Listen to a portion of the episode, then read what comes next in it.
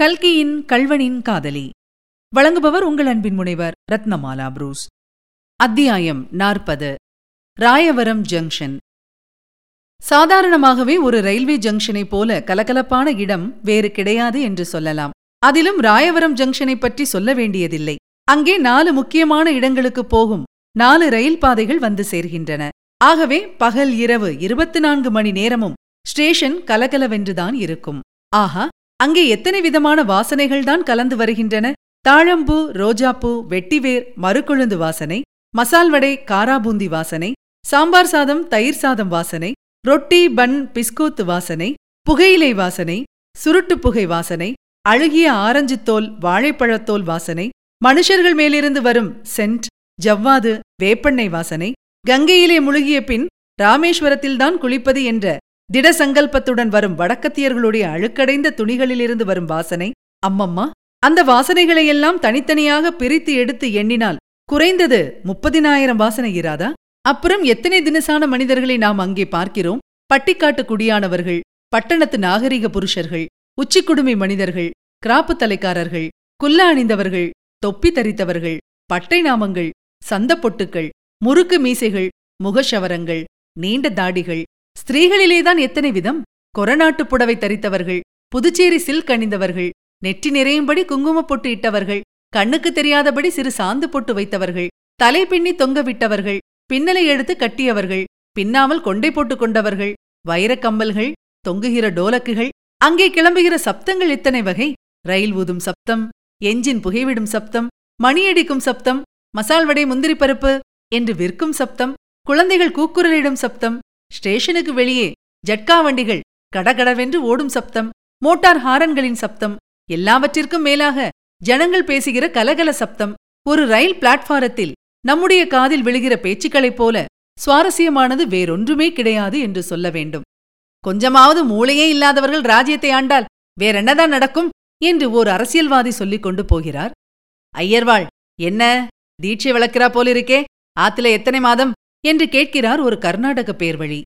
அம்மா எனக்கு ஒரு லைலு வண்டி வாங்கிக் கொடு என்று மூக்கால் அழுகிறது ஒரு சின்ன குழந்தை. அது வாங்கிக் கொடுக்க சொல்லுவது பொம்மை ரயிலைத்தான்.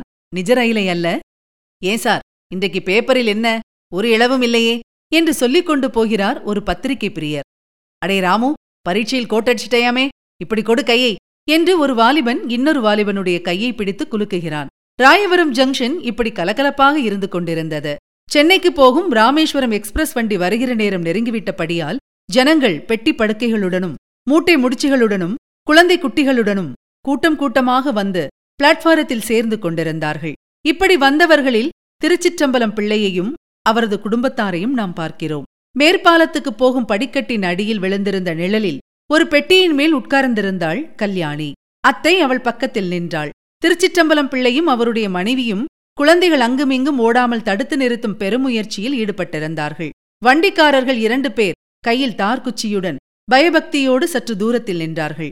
அந்த பிளாட்பாரத்தில் கூடியிருந்த அவ்வளவு ஸ்திரீகளுக்குள்ளும் கல்யாணிதான் அழகும் வசீகரமும் பொருந்தி விளங்கினாள். அவ்வழியே போன ஸ்திரீகள் அவளை பொறாமை பொங்கிய கண்களுடன் பார்த்து கொண்டு போனார்கள். புருஷர்கள் எங்கேயோ பார்க்கிற பாவனையுடன் அவளை பார்த்து கொண்டு சென்றார்கள். பட்டு உருமாலையும் ஜவ்வாது பொட்டும் தரித்த ஓர் இளைஞன் அவ்வழியாக குறுக்கே நெடுக்கே ஐந்தாறு தடவை போய்விட்டான். முதலில் இரண்டொரு நிமிஷம் கல்யாணி பிளாட்பாரத்தின் நாலாபுறமும் பார்த்து பார்த்து ஆச்சரியப்பட்டுக் கொண்டிருந்தாள். அப்புறம் பட்டென்று அவள் முகத்தில் ஒரு மாறுதல் உண்டாயிற்று. கவனத்துடன் எதையோ கேட்பவள் போன்ற பாவனை தோன்றிற்று. ஐந்து நிமிஷத்திற்குள் அவளுடைய முகத்தில் ஆயிரம் விதமான பாவங்கள் காணப்பட்டு மறைந்தன. வியப்பு கோபம் ஆவல் ஆத்திரம் சந்தேகம் பரபரப்பு இவ்வளவு பாவங்களும் மாறி மாறி தோன்றின. அவளுக்கு கொஞ்ச தூரத்தில் சிலர் கும்பலாக நின்று பேசிக் கொண்டிருந்தது அவளுடைய காதில் விழுந்ததுதான் இதற்கு காரணமாகும். கூட்டத்தில் ஒருவர் சொல்கிறார் அதை ஏன் கேட்கிறீர்கள்? சென்னை பட்டணமெல்லாம் ஒரே கொல்லென்று போயிருக்கு. அடடா அந்த திருடனுடைய சாமர்த்தியத்தை சொல்லுகிறார்கள் சொல்லுகிறார்கள். அப்படியே சொல்லுகிறார்கள். கூட்டத்தில் இன்னொருவர் ஏன் சார் அது எப்படி பெரிய கூட்டத்திலே அத்தனை போலீஸ்காரனுக்கும் டிமிக்கி கொடுத்து விட்டவன் தப்பித்துக் கொண்டான்? நம்ப முடியாத அதிசயமாயிருக்கிறதே. முதல் மனிதர் பாருங்கள் ஸ்டேஜ் மேலே இருந்து அப்படியே அலாக்கா ஒரு தாவு தாவினானாம். நாடகம் பார்க்க வந்திருந்தவர்கள் தலைமேலேயே நடந்து இரண்டு எட்டிலே போய்விட்டானாம். இன்னும் பெரிய வேடிக்கை என்ன தெரியுமா? அவனை அரசு செய்ய வந்திருந்த போலீஸ் டெபுட்டி கமிஷனரின் மோட்டார் வண்டி வாசலிலே நின்று கொண்டிருந்ததாம். அந்த வண்டியைத்தான் அவன் விட்டுக்கொண்டு போய்விட்டானாம். வேறொருவர். அவன் எங்கேதான் போயிருப்பான் என்று ஏதாவது தெரிந்ததோ? எங்கே போயிருப்பான்? பழையபடி கொள்ளிடக்கரைக்குத்தான் வந்து சேர்ந்திருப்பான். நாணர் காட்டிலே புகுந்து விட்டால் அப்புறம் யாராலே கண்டுபிடிக்க முடியும்? ஆயிரம் போலீஸ்காரர்கள் தான் வரட்டுமே. ஆமாம் நாணற்காட்டிலே புகுந்து விட்டால் சாப்பாட்டுக்கு என்ன வழி? அது தெரியாதா உங்களுக்கு? கொள்ளிடக்கரையில் ஏதோ ஒரு கிராமத்தில் அவனுக்கு யாரோ ஒரு பெண் பிள்ளை இருக்காளாம். இதற்கென்ன சார் இவ்வளவு ரகசியம்? முத்தையன் போகிற ஊரெல்லாம் தான் அவனுக்கு ஒரு பெண்டாட்டி இருக்கிறாள் என்று சொல்கிறார்களே. சீச்சி ஏன் இப்படி கண்ணா பின்னாவென்று பேசுகிறீர்கள்?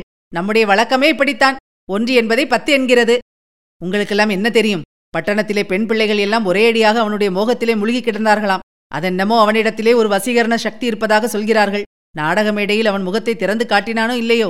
எத்தனையோ பெண் பிள்ளைகள் மூர்ச்சை போட்டு விழுந்து விடுவார்களாம். பாருங்கள் கடைசி நாள் நாடகத்தென்று கூட அப்படி ஒருத்தி மூர்ச்சை போட்டு விழுந்து விட்டாளாம். அதென்னமோ சுவாமி? இந்த பக்கமெல்லாம் அவனுக்கு அது விஷயத்தில் ரொம்ப நல்ல பெயர். என்னதான் கொள்ளைக்காரனா இருந்தாலும் இதுவரையில் ஒரு ஸ்திரீக்காவது அவன் கெடுதல் செய்ததில்லை என்று சொல்கிறார்கள். ஒரு நாளைக்கு அவன் அகப்படப் போகிறான். அப்போது எல்லா பொய் நிஜமும் தெரிந்து போகிறது. கல்யாணி இவ்வளவுதான் கேட்டாள். உடனே ஒரு தீர்மானத்துக்கு வந்தாள். திருச்சிற்றம்பலம் பிள்ளையை கூப்பிட்டு அப்பா எனக்கு உடம்பு ஒரு மாதிரியா இருக்கிறது. நான் திருப்பதிக்கு வரவில்லை. நீங்கள் போய் வாருங்கள். நானும் அத்தையும் திரும்பி பூங்குளத்துக்கே போய்விடுகிறோம் என்றாள். திருச்சிற்றம்பலம் பிள்ளை திடுக்கிட்டு என்ன அம்மா இப்படி சொல்கிறாய்? டிக்கெட் கூட வாங்கியாய் விட்டதே என்று கேட்டார். அவர் என்ன சொல்லியும் பிரயோஜனப்படவில்லை. கல்யாணி பிடிவாதமாக திரும்பித்தான் போவேன் என்று சொன்னாள். இதற்குள் ரயில் வந்துவிடவே திருச்சிற்றம்பலம் பிள்ளை வேறு வழி இல்லாமல் சரி அம்மா நல்ல வேளையாய் வண்டிக்காரர்களும் இருக்கிறார்கள். திரும்பி ஜாகிரதையாய் போய் சேர். வீட்டிலும் ஜாகிரதையாயிரு என்று நூறு தடவை ஜாகிரதைப்படுத்திவிட்டு மனைவி மக்களுடன் ரயில் ஏறினார். ஸ்டேஷனை விட்டு ரயில் நகர்ந்ததும் கல்யாணியும் அத்தையும் வெளியே வந்து மாட்டு வண்டியில் ஏறி பூங்குளத்துக்கு பிரயாணமானார்கள். இதுவரை நீங்கள் கேட்டது கல்கியின் கல்வனின் காதலி. வழங்கியவர் உங்கள் அன்பின் முனைவர் ரத்னமாலா புரூஸ்.